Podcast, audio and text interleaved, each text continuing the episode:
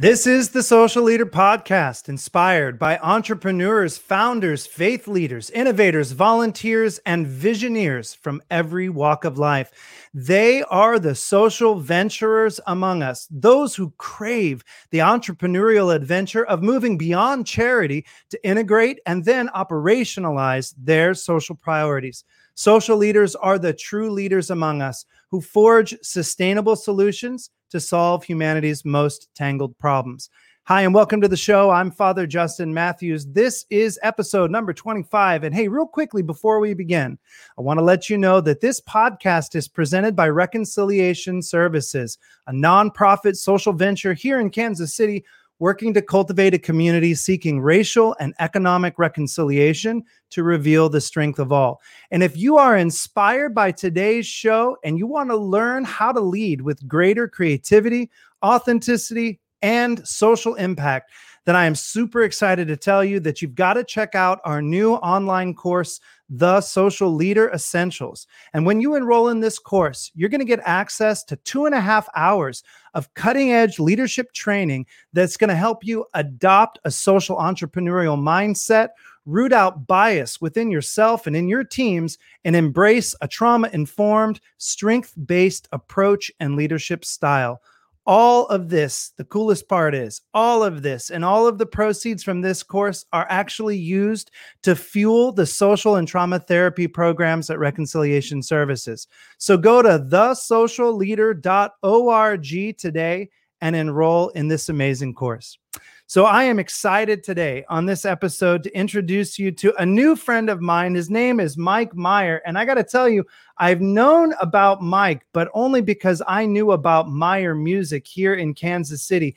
And if you are anywhere around the region, you know that there are only a few incredible music stores and instrument stores left in the world. You know, things have just radically changed since I was a kid. And I used to go down to the tune shop in, in Kansas, in Prairie Village. And, you know, that's gone now, along with so many other places. Well, you're going to get to meet the family, one of the owners of Meyer Music, and you're going to get to hear about the incredible things that he's doing, not only in that music shop, but also through this incredible band, a band that I wish I could have been a part of. It's called the Band of Angels. So, hey, welcome, Mike, to the Social Leader Podcast. Hey, thank you so much. I'm so excited to be here. Yeah, it's wonderful to have you on. And as we begin, I love to ask people just let us know a little bit about your leadership journey and your life story. Give us a glimpse about who you are and how you became the entrepreneur and, and now the social leader that you are today.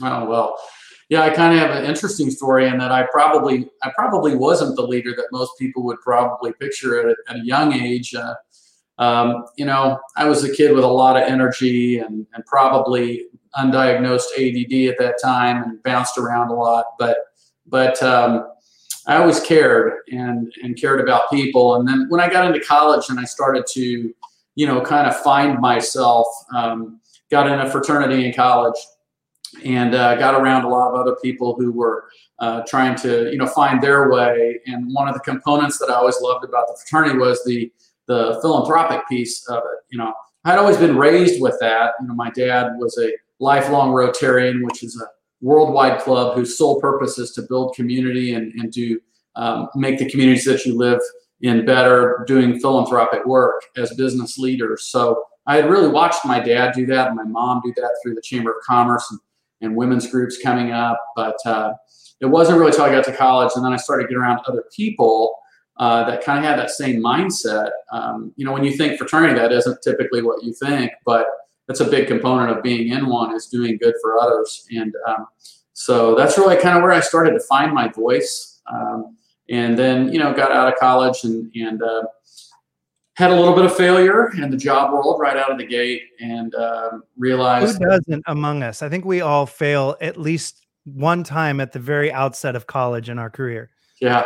Well, I, I, failed hard. I got you know laid off twice in eight months, uh, right out of college with a with a great uh, degree and job, and and then I, I found my way back home to the family music store, and I remember my mom saying, "Hey, would you like to come work here until you find something else?" And I said, "Oh, sure." Well, the last place I thought I would really ever want to work was in a music store because I grew up in it. was around my whole life. The school bus dropped us off in the parking lot at the store, and and I was there every day. But um, you know, I remember that first day that I was there. This woman called trying to find a clarinet for her daughter, and had some questions, and I knew all the answers, and and and I I loved it, and I was like, I'm I'm helping this lady find a clarinet. Something so simple was really a turning point and it didn't take very long, you know, within a couple of weeks, I was like, you know what, I really like what I'm doing. And, and so I talked to mom and dad about staying in it. And then they, unbeknownst to me, kind of had a plan to grow um, and grow beyond one small little music store in Blue Springs. And so now we have three in Kansas City. Um, there are five Meyers and a sixth that just joined uh, my mom, my dad, my brother, my sister, myself, and now my son, John. And uh, so we went from one little store in Blue Springs, Missouri, to three stores. We cover a 100 mile radius around this Kansas City area and work with about 60 school districts. And, and so it's been really fun journey watching this thing grow, um, you know, and, and kind of finding my voice and my way throughout it to, to the way I could lead. You know, when you think about family owned businesses, one of the things that always comes up, I don't care, you know, what family business sector you're in, there's always that challenge between the founder and then the family member that comes after. And then they say that basically by the third generation, a lot of family businesses either sell or or struggle. And I wonder whether or not, not just in your personal journey, um, into the music business and into the family business. I wonder whether or not you could share a little bit about the entrepreneurial story and whether or not you all as a family have or or you think you might face some of those struggles like family businesses often do. Yeah, well, you know, my parents are are I think the entrepreneurial story. They were both uh, public school teachers in Kansas City, Missouri school districts, and um, they were living in the attic of a guy uh, in Blue Springs, newly married uh, with two kids and trying to find their way. And they wanted to do something to earn extra money while this, they were during the summer while they weren't teaching. And uh, so they thought, well, we can either open a Dairy Queen or a music store. Thank goodness, I think it was the, the music store. But the next big challenge was getting a loan. No one would give them one. So we okay, but wait, wait, we got to pause there. What, what when you're thinking about choices of opening in a business, and you're you're a school teacher, I'm not sure that everyone would go, gosh, it's either Dairy Queen or music store. What, what, why was that the dichotomy? Why, why was that the choice? Have they ever told you that story? That I don't know, but I'm going to call my dad and ask him after we're uh, done with this. But, you know, so, but they, you yeah, know, you got to figure that out because that would be, that would kind of be amazing. And then to think about whether or not you would have been raised like near the dairy cream, you know, ice cream machine versus the instruments and the music, sheet music. That's kind of an interesting life trajectory moment there. Absolutely, absolutely. But yeah, so you know that was the choice, and my mom has a double major in music. My dad has a degree in history and accounting, and it just made sense to, to kind of do the music side of it. So they borrowed six thousand dollars from this guy, and and um, no bank would give them a loan, and then okay. started off on their entrepreneurial journey. And you know, we're now 55 years into this journey, and um, they've been some major struggles and some major things to overcome. You know, earth-shattering things like this little thing called the internet that that changed everything for business. And so, yeah. so we've had to adapt and change and continue to try and, and find our way and and be okay with pivoting. That's one thing I would give my parents a great credit with is that when my brother and my sister and I came in and we did start to bring different ideas, we brought a lot of technology to the company and we brought a lot of scale capacity to the company. And um, they didn't like it necessarily, but they said, okay, we're going to let these kids try. And if that means they fall on their face, that means they fall on their face. And so now that we start to enter the third generation, um, my son is actually working with me and one of his biggest fears coming in, believe it or not, was, and I thought this was very astute for a 23 year old to say, he's 25 now, but he's been with us for about a year and a half. But but he said, you know, Dad, I'm I'm worried because I've heard that first generation starts it, second generation builds it, third generation kills it. That's and right. and he goes, I, I don't want to do that, you know. And I said, John, it, honestly, if I thought that there was any you know, thought of that, I probably would not have encouraged or been as excited about him to come. But but he was very much like me. He grew up there. Some of the best employees that we have across our entire company come from family-owned businesses because they don't work for the next break. They don't work till the end of the shift. They work until the job is done, which is what as family business owners you do. And that's what you do as a leader in your, your faith community. You know, that clock never stops. That phone never stops ringing. It doesn't matter what time of night.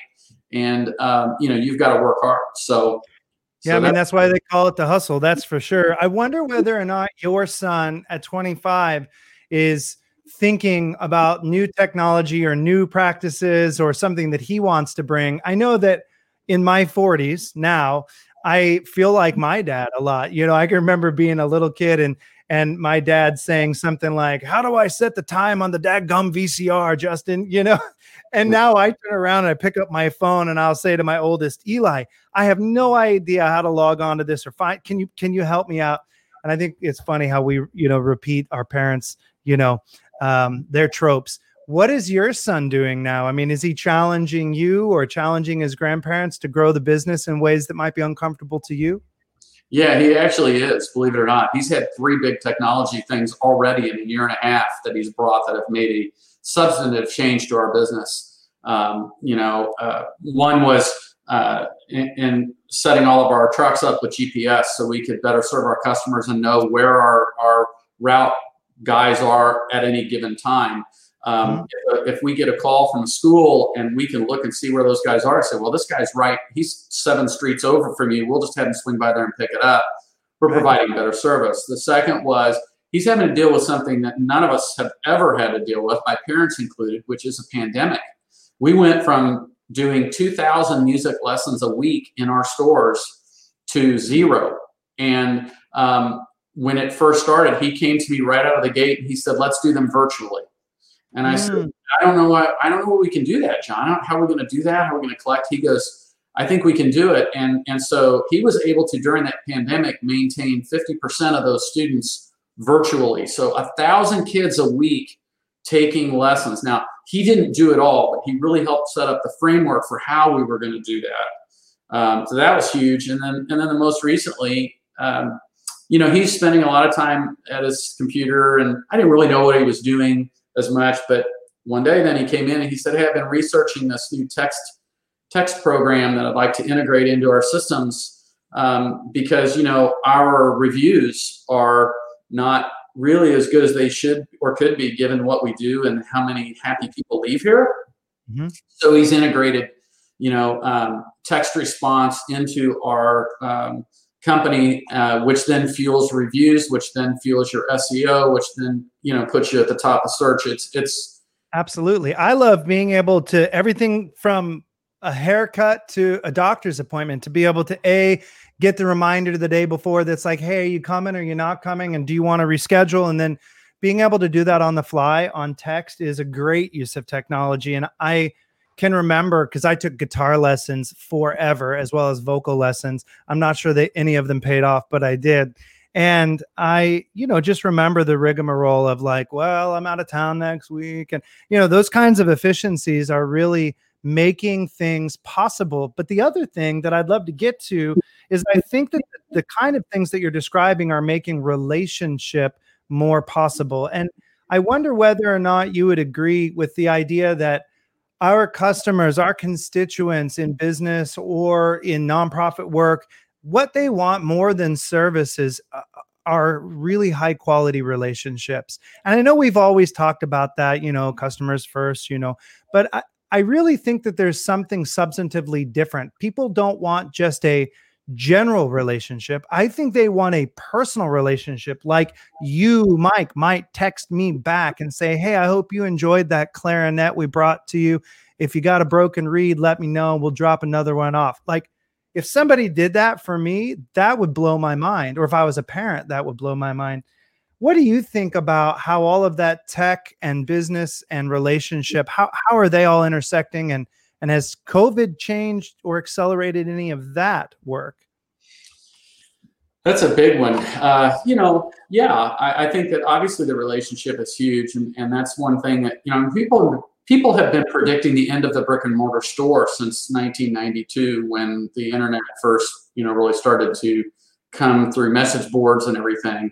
Um, and and what we found is that that those parents, those those students, they still want to talk to someone. They still want to um, be able to see the product. They still want to be able to touch the product. And and in our situation, it's a little different because in music, as you know, being a musician, you know, no two instruments play exactly the same.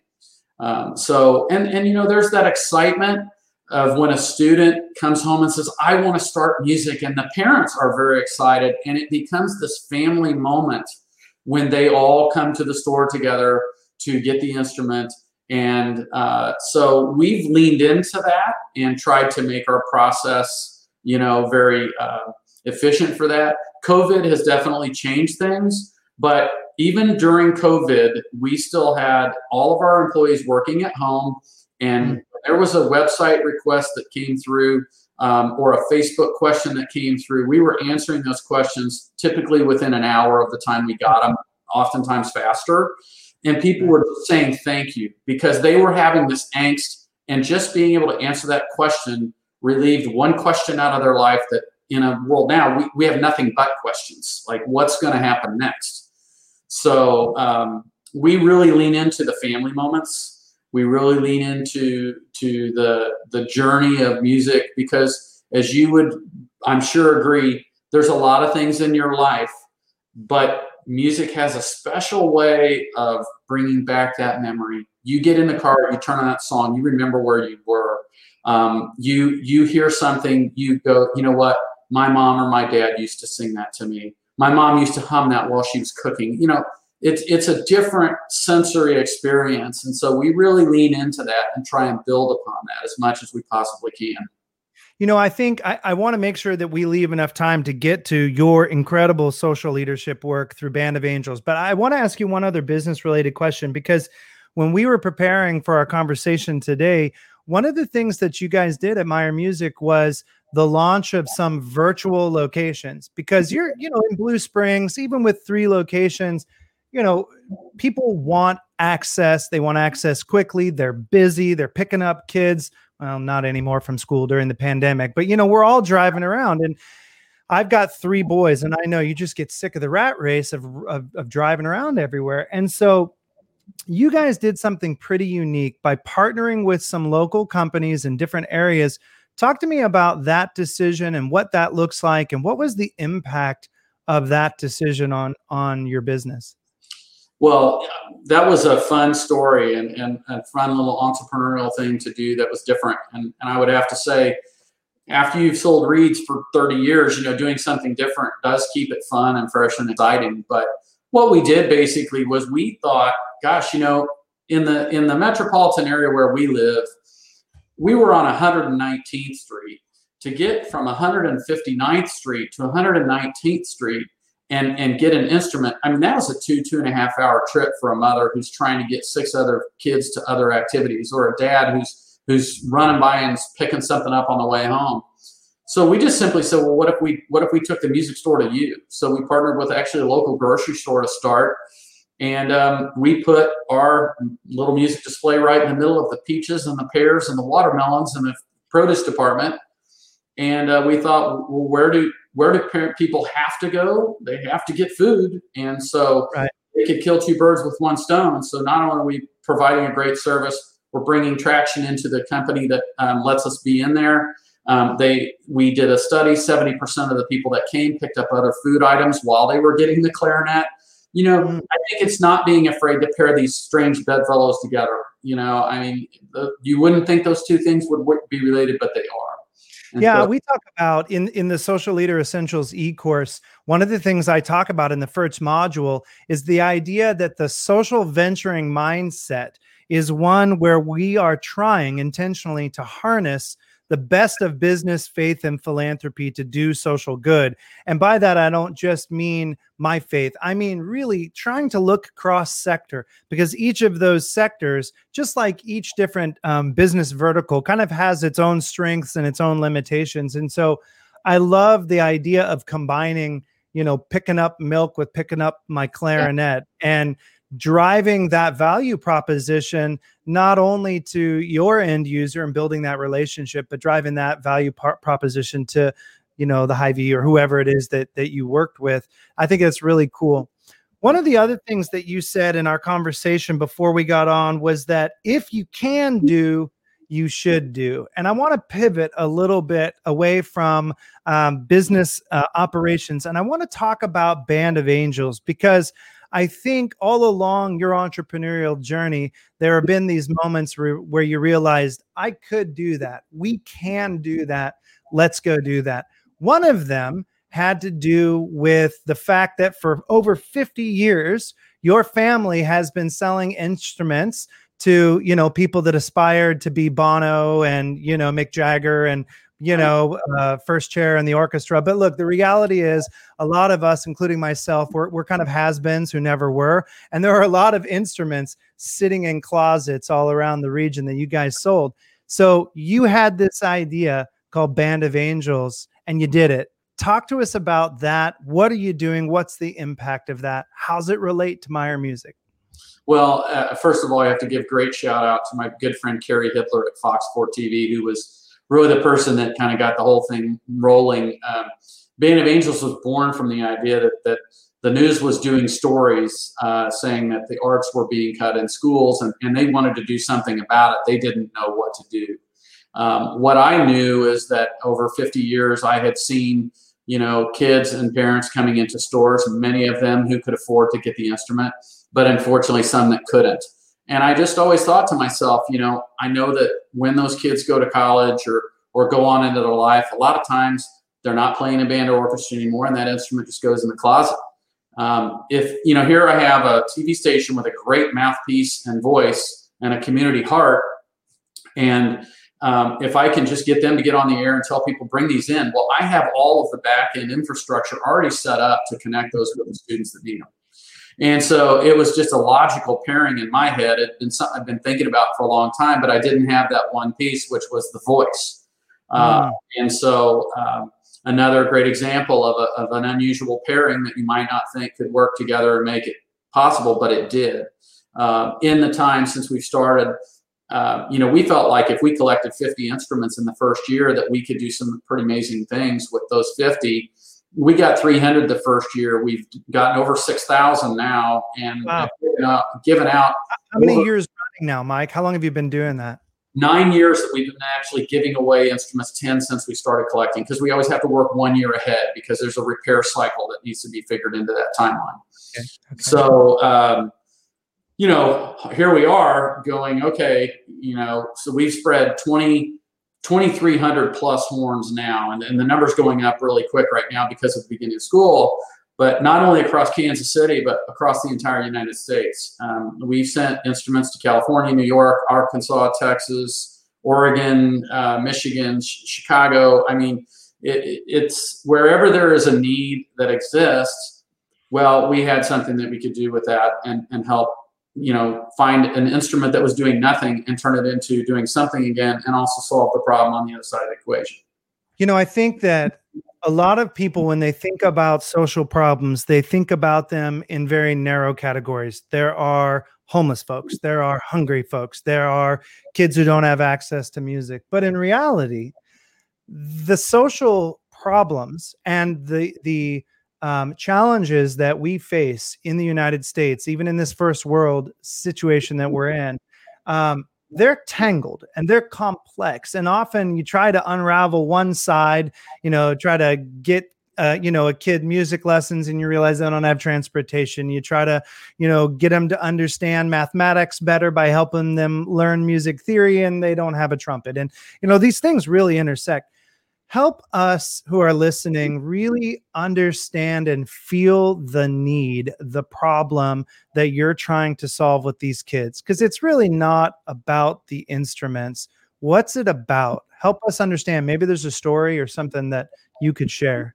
Oh, it's it's I've I've got more stories than you can even imagine, and and one of the things that's probably been the biggest blessing in Band of Angels is is the amount of faith, confidence, and and stories that people have have told and placed in me. I, I, never imagined that people would share the things that they have shared, but um, oftentimes these different problems do intersect. And I, I, can use one that was just a couple of months ago um, of a young woman whose uh, father had a substance abuse and he stole her cello to um, pawn to buy drugs. And, um, you know, she did nothing to deserve that or, or have anything happen to her.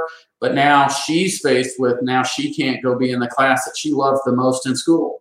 Um, so now on the other side of the equation, you have this woman whose kids have moved away, and that cello was sitting in the corner, and so we were able to take that cello and connect it with that girl, and give her the social place that she needs, um, and and and help her, you know. And so a lot of these different things do over, intersect. Um, we deal with oftentimes uh, children who have lost a, a parent. Um, uh, one of the first stories that we had was a, a, brother and sister who, you know, lost their father at a very early age, fifth and sixth grade, and and them trying to deal with that. And and and he was a musician, and so they've kind of lived vicariously through him, you know, and.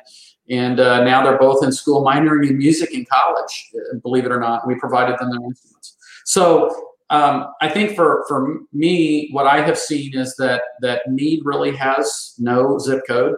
Um, need has no one size uh, situation that we're going to help do this. To me, it's never mattered what race, religion, gender, you know, anything that anybody was or where they were. What mattered was that they just had a need. So it didn't matter to me whether it was a downtown Kansas City inner city situation um, that, that this child was dealing with, or it was a rural situation in a farming community where the father got injured getting off the tractor, you know, or an accident happened and now he's disabled. Either, both of those things turned that child's life upside down.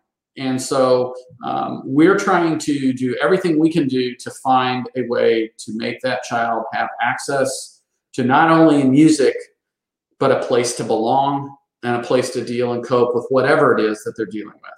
So, you know, in the midst of such wealth, I'm reminded exactly of what you're saying. Mother Teresa once said that America is actually not the richest country, but we're perhaps the poorest country in the world because we're actually the most lonely. And that sense of isolation and loneliness, man, that story that you told about the young girl who couldn't go to her favorite class because she didn't have that instrument, that actually really hits my heart because I know so many of our, you know, reconciliation services. We have over 5,300 clients a year that we're helping with social or trauma therapy services of one uh, kind or another. And the number one thing that seems to be repeated in every story is social isolation. People feel like they're alone. They feel desperate. They don't see a way out. And something as simple as a melody, something as simple as you know, a school teacher who says, Yeah, you can play that. Try it again. that can change the trajectory of a life. Yeah. And I know that the impact that you guys have had is pretty tremendous. So I remember we were talking again before, and you said that over $1.3 million in community impact has been made. How do you calculate that? And how are you valuing the social return on investment from, from Band of Angels? Yeah, you know, you kind of calculate it in a variety of different ways, and there's no one way to really put a number completely on it. But if you took all of the cost to a family that they would have had to have spent of what people have brought in and donated, or the donations that people have made that have sent kids to camp, that all adds up to that number. And and nobody was more blown away by that than me when I saw it because that's money that those families would not have to spend otherwise. And so, um, you know, can you really calculate a return on investment from a business standpoint? You can't quantify it with a specific number. But I always believe this. I think that, especially in today's world, people want to do business with people who are doing good things um, and are tr- truly trying to make their place a better place. And if they have a choice between two companies, one's doing good and one is doing business, that they are going to choose the one doing good and go do their business at that company. Um, yeah, it's like the saying you can do well while you're doing good. And I think one of the key tenets of social leadership and why, when I was introduced to you, I, I knew I had to have you on the podcast, Mike, was because it's difficult to convince business owners or organizational leaders that that charity sprinkles and volunteer hours they're good but they're not enough and actually we have the opportunity through social leadership and the integration of the best of each of those sectors that I talked about earlier you're demonstrating through Band of Angels that actually, when you integrate those priorities into your organization, into your company, into your life, that the net effect of that is more than just charitable good or a good reputation.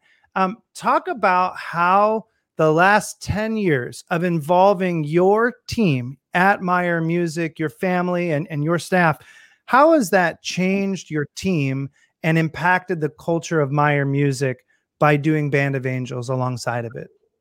You know, it, it has changed our team so dramatically. I don't know that I could have ever uh, uh, anticipated that it was going to be this way, but I, I can tell you that we do try and involve our, our, not try, we do involve our staff throughout the entire process from beginning to end.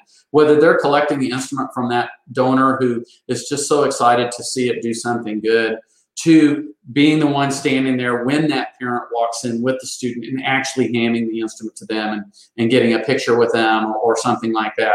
It, it, changes everything. You know, there, there are two stories that I will tell if I could quickly. One of a, of a young boy, we were out at a school and um, the parent could not do the instrument cost. Um, my brother said, Hey, you know, we have this program. If you come into the store, we'll see if we can help you she came into the store. Now, this is really early on. This is like maybe six months into us doing this. And, and to be honest, trying to integrate these things into your business, it doesn't happen overnight. People right. don't get it. They don't necessarily always care the way you care until they experience it. So I think that sometimes business owners come up with a great idea, and if the team doesn't jump on board in the first week, they feel like, ah, they don't want to do it. No, it's not that they don't want to do it. They haven't had time to process it. So mm-hmm. for us, it was this young boy came in with his mother. And um, I can tell you this the picture that I'm probably you're painting in your head is not the picture of what they would have looked like to you. And she mm-hmm. said, um, You know, I was at the instrument uh, thing at the school and we weren't able to get an instrument. And he said to come in and you guys have this program, you might be able to help us. And I happened to be there that day at, at that store. And I said, yeah, I turned around to my brother. I said, Tom, do we have do we have any trumpets here that have been donated? And he goes, Yeah, I think there was one downstairs. I said, Great. I said, Linda, Linda's been with us 49 years. Linda, can you can you print out the application for this person? Yeah. I go downstairs and I say, Jennifer, there's a little boy upstairs we're going to give a trumpet to that, that the parents need some help. And, and could you take this trumpet? Could you vacuum out the case? And Susan, could you polish this? And and hey, do we have a mouthpiece? Oh, yeah, I'll run over here and get this. And all of a sudden, what happened was our entire team just surrounded this kid and this mom in that moment and made sure that they were taken care of. And when we came back up and we handed the instrument, and they were so excited, the little boy was so thrilled, couldn't wait to get home and start to practice and, and learn. And we then, after they were gone, we read the application. And what we didn't know at the time was that this child's parent had been incarcerated his whole life. Um, this child had had cancer and had had four surgeries between age four and eight. And, you know, this mother was a single mother just trying to do everything she could do to provide for her child, just like any other parent would want to do. Mm-hmm. And so when we then read that story to the team, they got it. They bought in. And, and, right. and you know, people have actually come to me and they've said, Mike, you, you know, you do realize you're in the business to sell stuff, right? Not give it away for free. And I say, that's right. I get that. But we sell enough stuff. And on top of that, these are people that we would have never sold anything to. Right. Yeah. You know? So uh, the net effect is it's created this culture. The greatest gift and the greatest thanks I can get out of the whole program is when one of our employees, and this has happened more than once, came in and said, you know, I was standing in line at Price Chopper grocery store the other day, checking out. A person saw my shirt, and the guy thanked me for what we do for the community. Wow. And and you know, you're telling me that person isn't excited to go back to work the next day. You know, so I think it's thinking outside of the box. For us, it was like, hey, I know I have this group of people that I can help. I know there's these instruments sitting out there. Let's find a way to connect this. And and so it's blown up way bigger than I could have ever expected. But man, am I thrilled! Man, it sounds amazing. And the thing is that you, you know, we could write a white paper about your experience when it comes to social leadership because I say over and over again to folks that I talk with, look, social leadership isn't about charity from the excess. It's actually about figuring out how we as leaders in a community can integrate and then operationalize the social priorities that are evident in our community and that burden our heart. And when we build them into the organization structure, into the project outcomes, into the team's priorities, not as something on the outside, but actually embedded. When we think like social entrepreneurs, you know, it changes things. And not only does it do good in the community, but I fully believe, I can't prove it yet, but someday I'm good. I want to be able to prove it. Maybe you can help me. I believe it has a total net effect at the bottom line through employee retention, through employee recruitment, through community advocacy. I mean, it it really is so important. And I think that today the the contract, the social contract between customers, employees, communities, and owners is is permanently shifted. Yeah. People want to work for people like you and your family because they want to be a part of a movement. They don't want to just clock in and clock out. They want to know that their life is worth something. Yeah. And I think you're demonstrating that perfectly. Do you think that your team feels that way and is conscious of that kind of shift in environment and culture? Oh, I absolutely do. And and I mean, they tell us they go to they're they're at a picnic with their family on a Sunday, and somebody say, "Hey, I saw that commercial on TV," or or I saw that picture you guys posted on your Facebook page of that little girl in the cello. Oh my goodness, wow, that's so cool that you're doing that. So, hundred percent, yes. I, I, mean, I think that you you have to involve the people in it, and and uh, you know they work with you. They work with you to provide help to people who can afford it, and, and in this case, help to people who can't. You know, our collection agents, believe it or not, we have people we that don't pay, and we have to go and get things back. Our collection agents carry those instruments with them that have been donated from the community. So when we're standing at a home and the person says, "Hey, I can't do this," we say, "Just give us back. We will give you this for free, so your child doesn't have to quit." And they're shocked. I mean, who does that? So I think that that um, uh, believe it or not, I mean, I, I, just, yeah, I think the team is is 100% on board with it. They've lived it now with us for 10 years. It's become a part of the community, and um, no one can come in and say, well, those people are just taken. You know, they're just taken. Um, and and so they're giving every bit as much as I'm giving. The community's giving, our employees are giving, we're giving. Everybody's working together to make this happen. That's an incredible story. Well, I want to make sure that if if you are interested and you're listening today and you want to get involved and you've got a passion for kids and instruments and schools and the kind of things that Mike is talking about, I want to make sure people know that they can get involved by going to bandofangels.org, bandofangels.org. And I'm sure Mike on that website can they figure out how to donate instruments, get involved, and even if they needed an instrument, how to engage and apply. Can they do that there? It's a very simple process, um, and it's all there on the website. And uh, the the people that you would need to contact within Meyer Music, within Band of Angels, are on the website there. Uh, you can call us, you can email us. Um, we'll absolutely, if you know somebody who is, you know, the story about the cello and the little girl uh, that I hmm. told a little while ago. Um, that came through a police officer, believe it or not, who was working with a social worker to help this child and they together, the police officer and the social worker, kind of connected with us to help get that cello. So um, it's amazing. Yeah, it was. Did you get to tell the second story that you wanted to read on on the show? Did you get to tell that story yet? I didn't, but I'll, I'll I, if we're getting close to the end, I'll kind of wrap with this. Um, sure. Um, you know, there was a, it was, believe it or not, it was another cello, but um, whenever people apply for the instrument, we ask them, um, you know, please tell us your situation and tell us um, why you need the instrument and uh, how we can help. Not only the student has to tell us that, but we ask that the parent tells us that. And and this story really struck me. Um, this was just just a couple of weeks back. Um, so I'm just going to read the parent statement, and uh, I think this demonstrates that that it's more than just an instrument and it's more than just music. It's as uh, Eli and uh, Isabel's mother and I split up in 2010. co parenting afterwards has been rather pleasant. We respect the boundaries of our parenting plan. While initially it caused stressors, the kids have adapted and the splits become a positive change. I'm a disabled Iraq veteran, which brings a long list of issues, both mental and physical. My son's been witness to these and affected by some of these issues. I was also abused from the time I was 5 to 13 at the hands of my stepfather. This information matters because my illnesses dominate the environment and affect my child on a constant basis. While I've always been around, I've tried to keep him at arm's length for fear of passing on my issues. He's talented in a way that I don't understand, and I'm curious to see how far he'll go with music. I understand the value of music not by knowing it, but by its absence in my own life.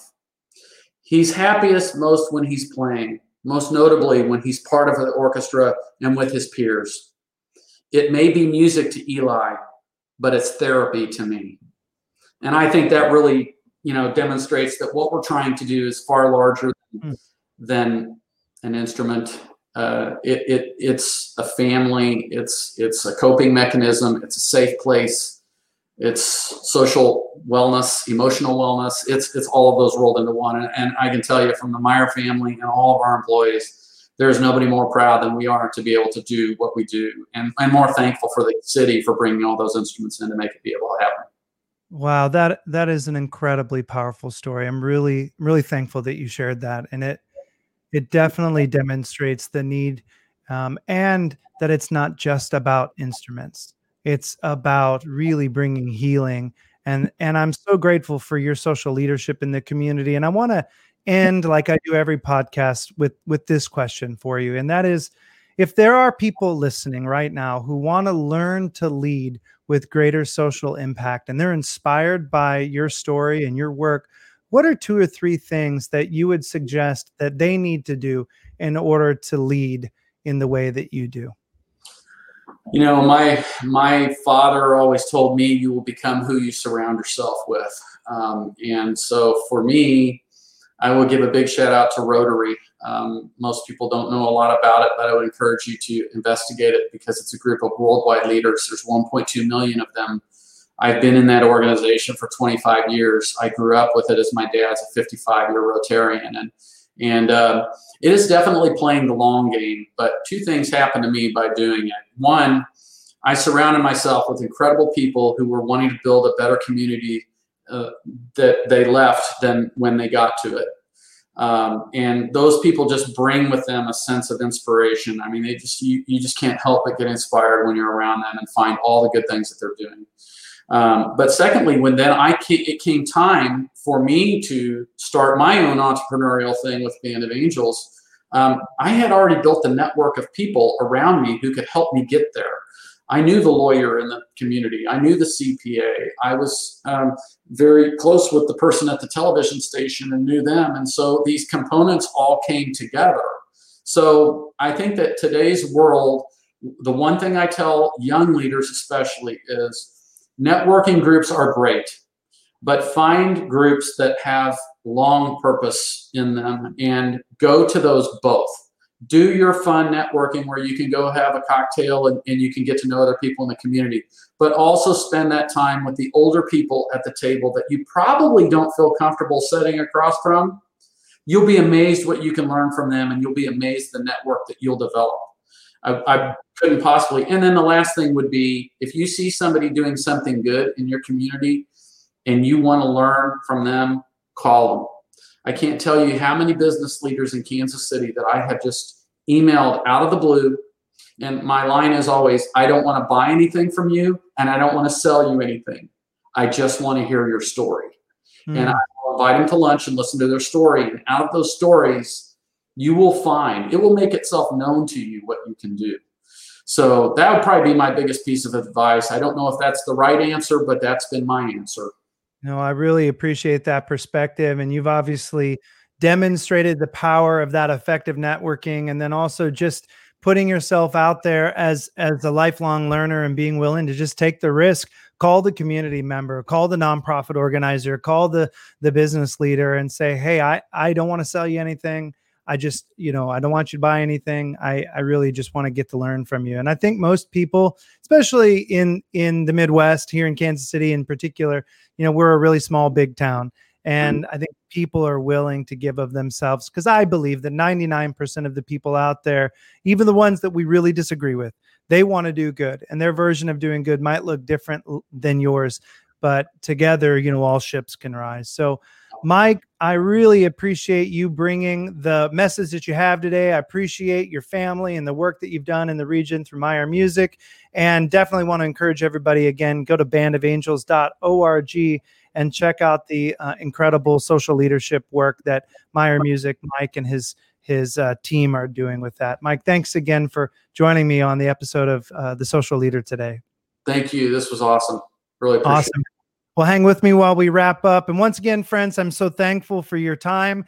Thank you for joining Mike and I with the Social Leader podcast. And if you are interested in sharing this podcast, it would be a huge favor to us. We want to get the message of social leadership out to as many people as possible. So make sure to hit that bell icon on YouTube, share this out on social media, like and follow the podcast. And every week when we put out a new podcast, make sure that you tune in. We're going to try to bring you every week different leaders from the business, the faith, and the political, the philanthropic sector to make sure that we really try to cover not only all the different types of social leadership that are happening, but also really address present and current issues that are happening in our communities across the country. Right now, we need social leadership in every sector, in every company, in every household more than perhaps we ever have. So, lastly, if you're interested in learning how to lead, with greater social leadership, you want to be more like folks like Mike and others that we bring on this show, make sure to go to thesocialleader.org. You can check out the brand new e course that we just released. And right now, for the next group of people that sign up, we're actually slashing the price of it almost in half. We want to make sure that people can get access to this incredible leadership training. If you want to stand out, from the great sea of leadership similarity that's out there today definitely check out the Social Leader Essentials e course. And by the way, every time you enroll in that course and share it with somebody else who enrolls, every single dollar from that uh, sale is going to go to help fuel the work here at Reconciliation Services. So, my friends, again, until the next time, thank you for joining me on this episode of the Social Leader Podcast. Let's both learn to lead with greater social impact.